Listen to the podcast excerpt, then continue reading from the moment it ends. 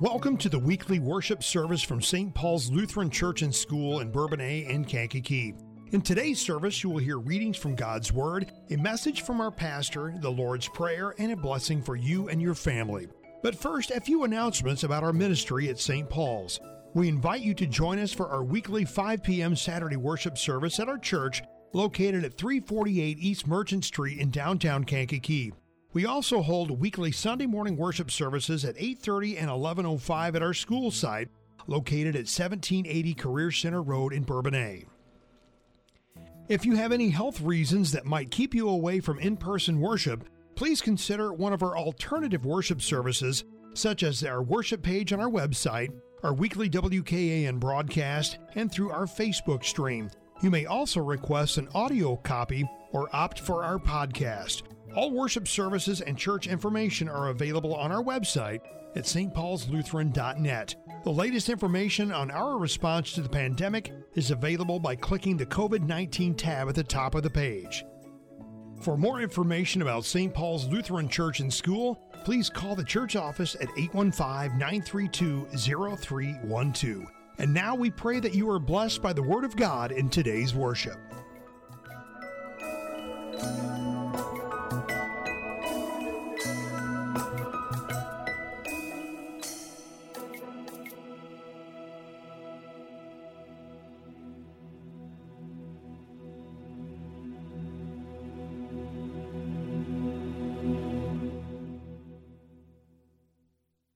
Grace, peace, and mercy be to you, O God our Father, and our Lord and Savior, Jesus Christ, whose coming draws nearer and nearer with each passing day.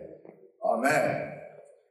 Be silent before the Lord God, for the day of the Lord is near. The day of the Lord. The prophets do not depict the day of the Lord as a one-time event, but as a mural of images of what the coming kingdom of God looks like. Imagine going to an art museum and seeing the painting of the Mona Lisa, but you can only write down one thing about the Mona Lisa to tell your friends. How would you describe the Mona Lisa? Would one sentence be able to cover everything that happens in that painting? No. I mean, you could write down some dominant features, like the Mona Lisa is a painting of a woman who is smiling, but there's only one feature of the painting. You may go and pick out some small details, like the mountains that are behind her, or the lake that is in the background. May describe what she's wearing. That is a painting about a woman who's wearing a black dress. There's a lot of things that you can pick out about the painting. It's the same with the prophets and the day of the Lord. Each prophet was given brief glimpses into that painting of the day of the Lord for us to see in our minds. The painting the prophets depict is one of both grace and judgment. The prophets depict the coming of God's kingdom. In the New Testament, we learn that the kingdom of God was inaugurated by the coming of Christ in his first coming in grace. Throughout the prophets, the day of the Lord is envisioned as God physically dwelling among his people to both judge the nations and to bring grace to all who believe.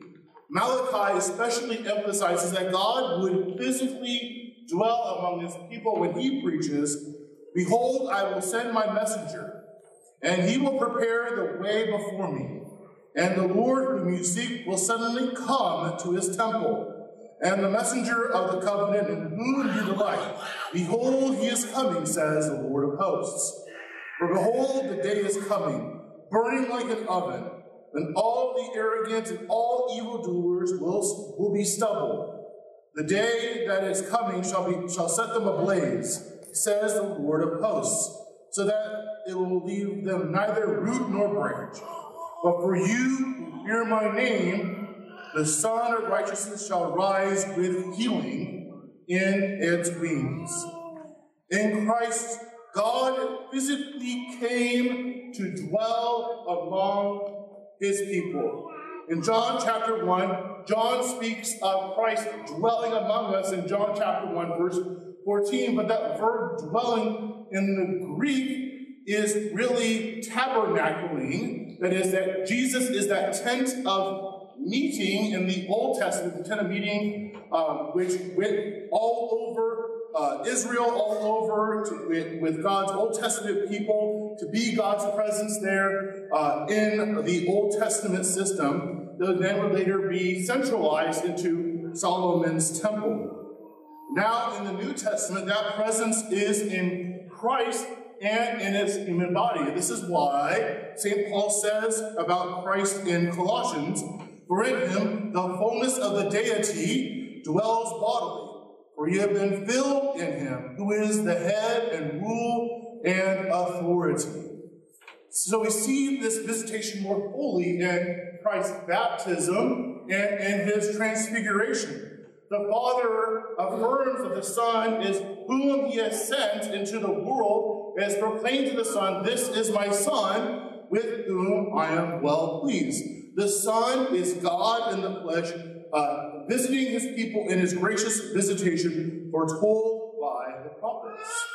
And today we continue for God's kingdom to come when we pray in the Lord's Prayer, "Thy kingdom come," because we anticipate Christ's glorious return and his second coming on the last day to deliver us from evil and to judge the wicked world once for all and to make all things right.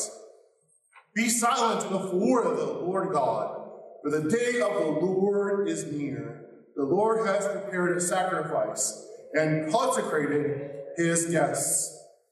Zephaniah here foretells a very important part of the mural of the prophets, and that is Good Friday.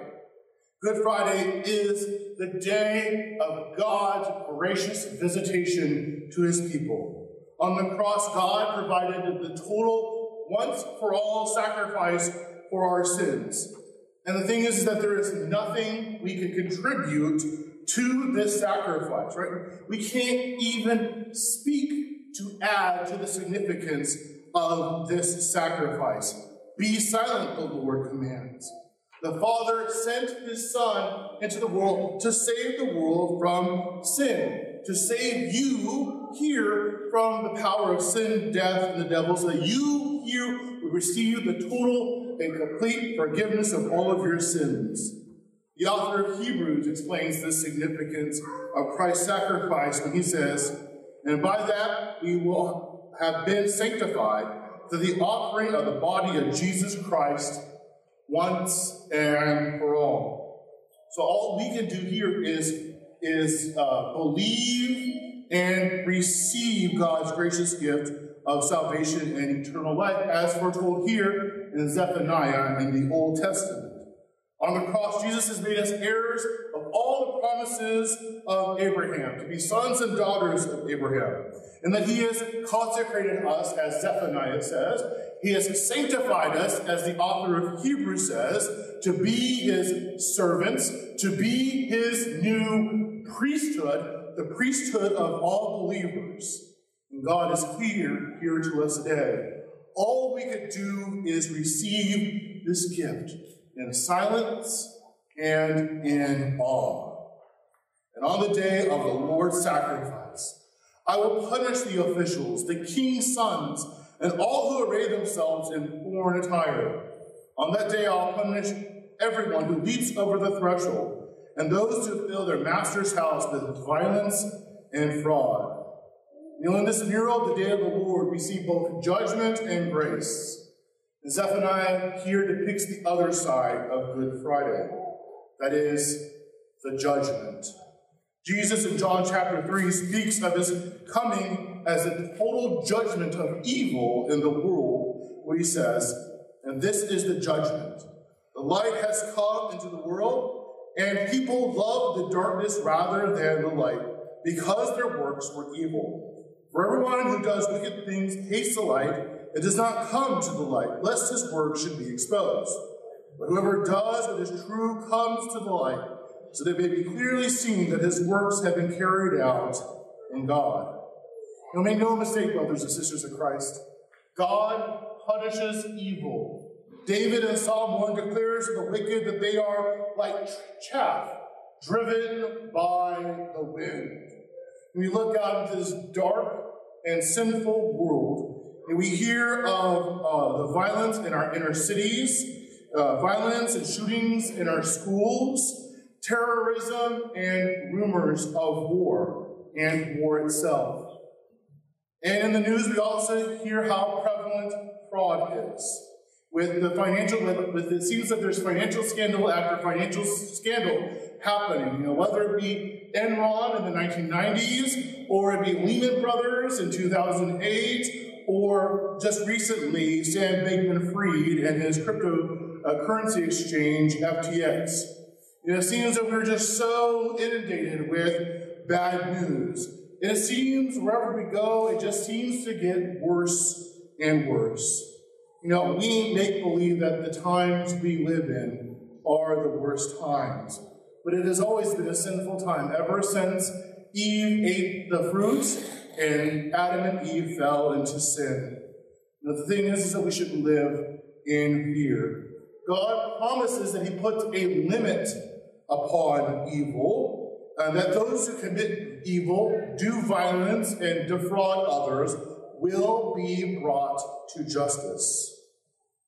At that time, I will search Jerusalem with lamps, and I'll punish the men who are complacent, those who say in their hearts, the Lord will not do good, nor will he do ill. Yeah, this world, we're so inundated with bad news that we grow weary.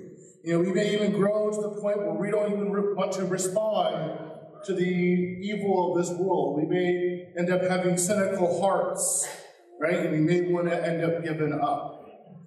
You know, it may be easier for us to live by that ancient motto, the Epicurean motto, eat, drink, and be merry, for tomorrow we may die. Now, this ancient creed is in reality the creed of the 21st century. And this echoes the creed of the Jews at the time of Zephaniah in the 7th century BC. Basically, you know, we're looking out, seeing all this evil. We think God doesn't care, so if God doesn't care, why should we care? You know, if God doesn't matter, then who matters most? Me, right? That ends up who matters most. There truly isn't anything new under the sun when it comes to sin.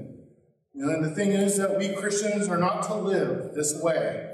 Christians are not to respond to the evils of this world with antipathy and complacency. We see the world quite differently than the pagans do.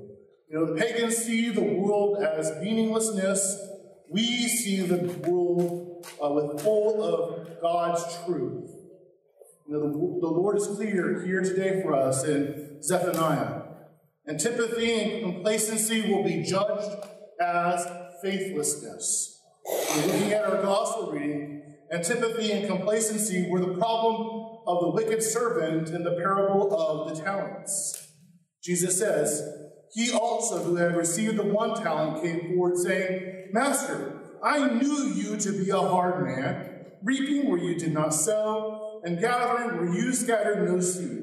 So I was afraid, and I went and hid your talent in the ground. Here, have what is yours. But his master answered him, you wicked and slothful servant, you knew that I reap where I have not sown, and gather where I have scattered no seed. Then you have ought to have invested my money with the bankers. And at my coming, I should have received what was my own with interest. So take the talent from him and give it to him who has 10 talents. For to everyone who has will more be given, and he will have an abundance.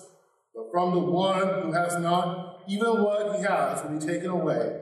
And cast the worthless servant into the outer darkness. In that place there will be weeping and gnashing of teeth. The wicked servant does not take his master seriously. Because if he did, if he had believed that his master was a hard master, an unforgiving master, he would have worked the hardest out of all of them. Right? He would have at least have invested the money with the bankers, even if it would have come back to him at a loss. And he didn't even do that. To have put it in the bank to accrue interest, which was forbidden by the law of Moses, but at least he would have done something with it. At least he would have gotten something out of it. The master, Christ, judges the wicked servant on account of his complacency. Brothers and sisters in Christ here today, how are we complacent? How are we apathetic?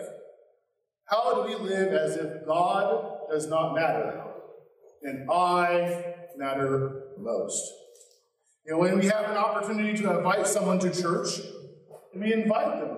Or are we too scared to invite people to church lest others think ill of us and we lose our social standing? While we think that we live in the worst of times, we live in a world brimming with material prosperity. And that material prosperity creates in us a spiritual amnesia. We forget that the judgment is coming soon. It is near.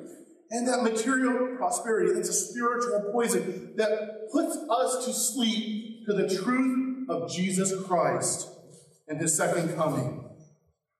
Prosperity causes us just to care about this world and the things of this world and not upon the eternal things.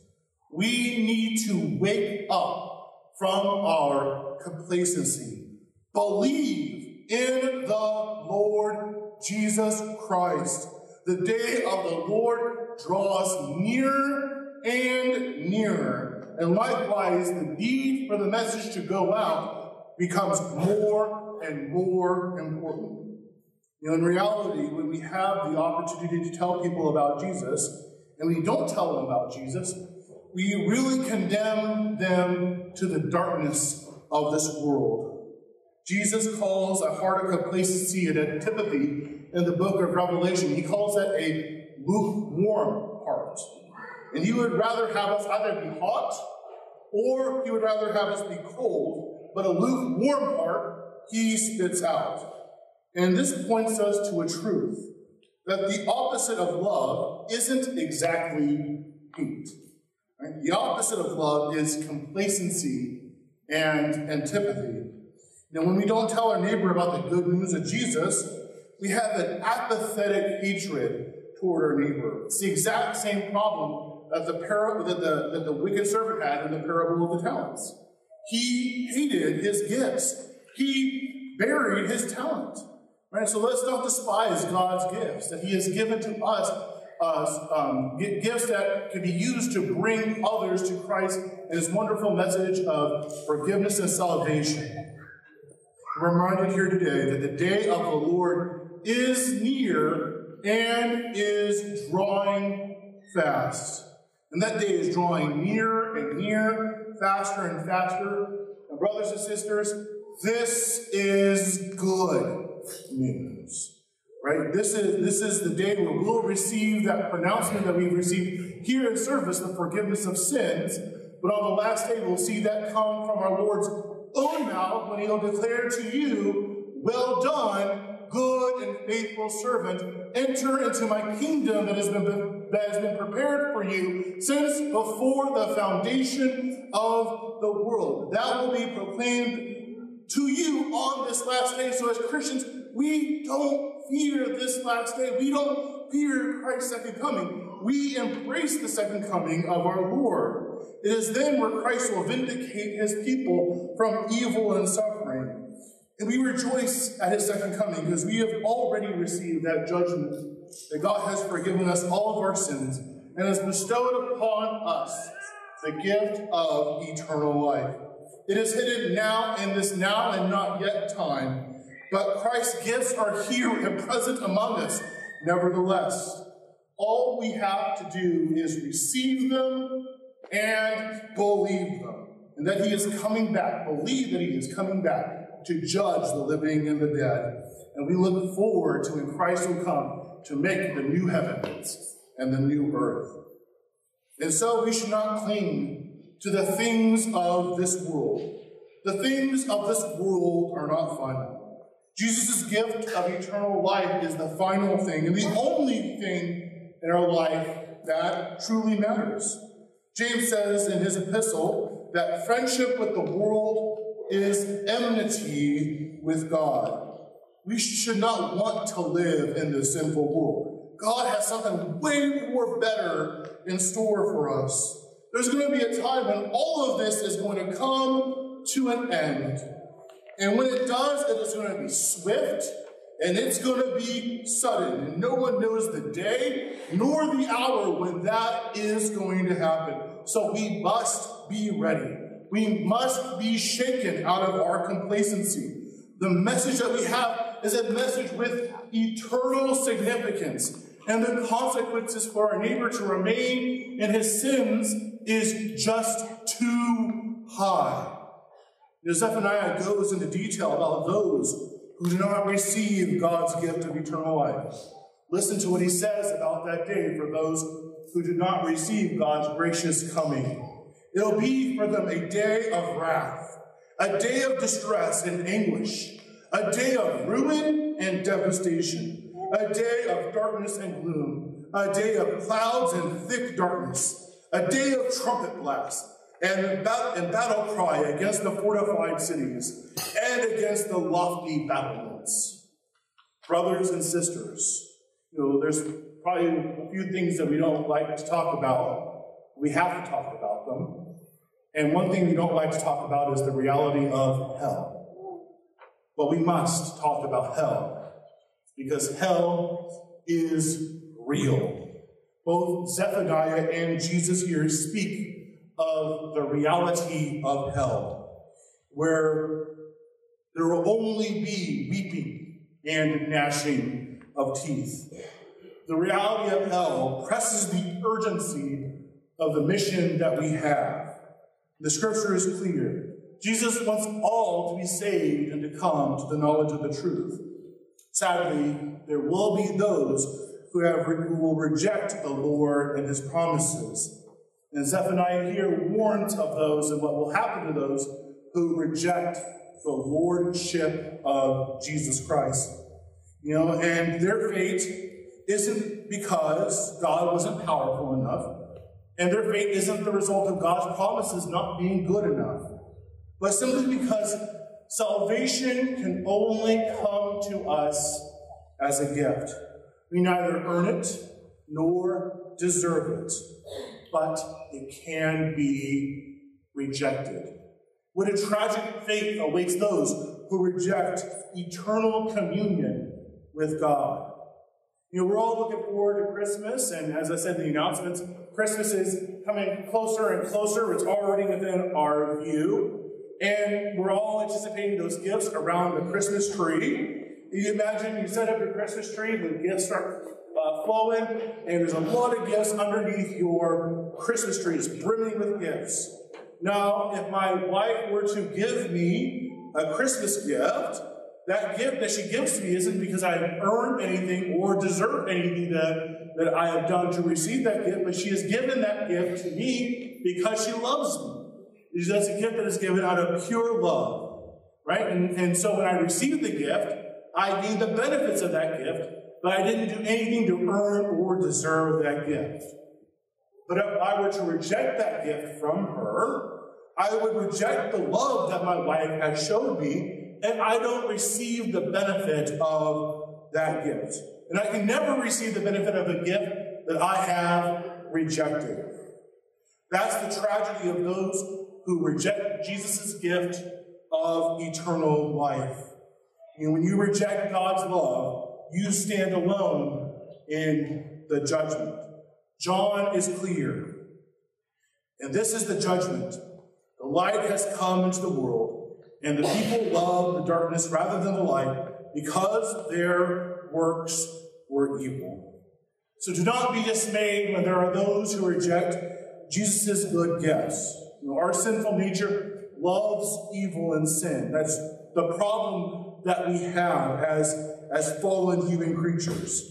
But just because people reject Jesus' gifts doesn't mean that we give up in spreading that message of the forgiveness of sins. Because, brothers and sisters, the stakes are too high. Christ has entrusted to us the responsibility of proclaiming the gospel, the repentance and forgiveness of sins in Jesus' name to all people. And we must act in faith and confidence that Jesus will make the mission here at St. Paul's Lutheran Church and School succeed. And he blesses us to do this. He blesses us when we proclaim to our neighbor his words of grace and mercy. Christ is calling on all of us here today to repent and believe. The time is now. The time is at hand. And with each day, the day draws nearer and nearer. As the author of Hebrews says, he says, do not neglect to gather together as the day draws nearer and nearer. You know, in a world full of violence and fraud, we need to hear the good news. And the only place where you're going to hear that message of forgiveness is here in church. Here is the only place where you're going to hear that Jesus, the God of the universe, has forgiven you all of your sins and has bestowed upon you eternal life on account of the sacrifice that he had prepared on Good Friday through the Lord's death and resurrection. And since this message can only be heard here, it can't be heard out there, no one else is saying it, we're the only ones saying it, right? We have a task to do. So, do it. Do not be complacent with his gifts. He'll return and we'll have to give an account of how we have used our gifts. That much is certain. We know that our master is not a harsh and unforgiving master. That was what the wicked servant had imagined what the master was, but he was wrong. Because our master loves and cares for us. And while we're out there in mission, proclaiming Christ to the world, God gives to us his immeasurable grace toward us. He is the one, ultimately, who blesses and grows the ministry here at St. Paul's. All we have to do, brothers and sisters, is just be faithful to what God has entrusted to us. And he is faithful toward us, even when we are unfaithful. He has made us a promise. He is coming again to make all things new. Amen. Now may the peace of God, which surpasses all human understanding, keep our hearts and minds in the one true faith unto life everlasting. Amen.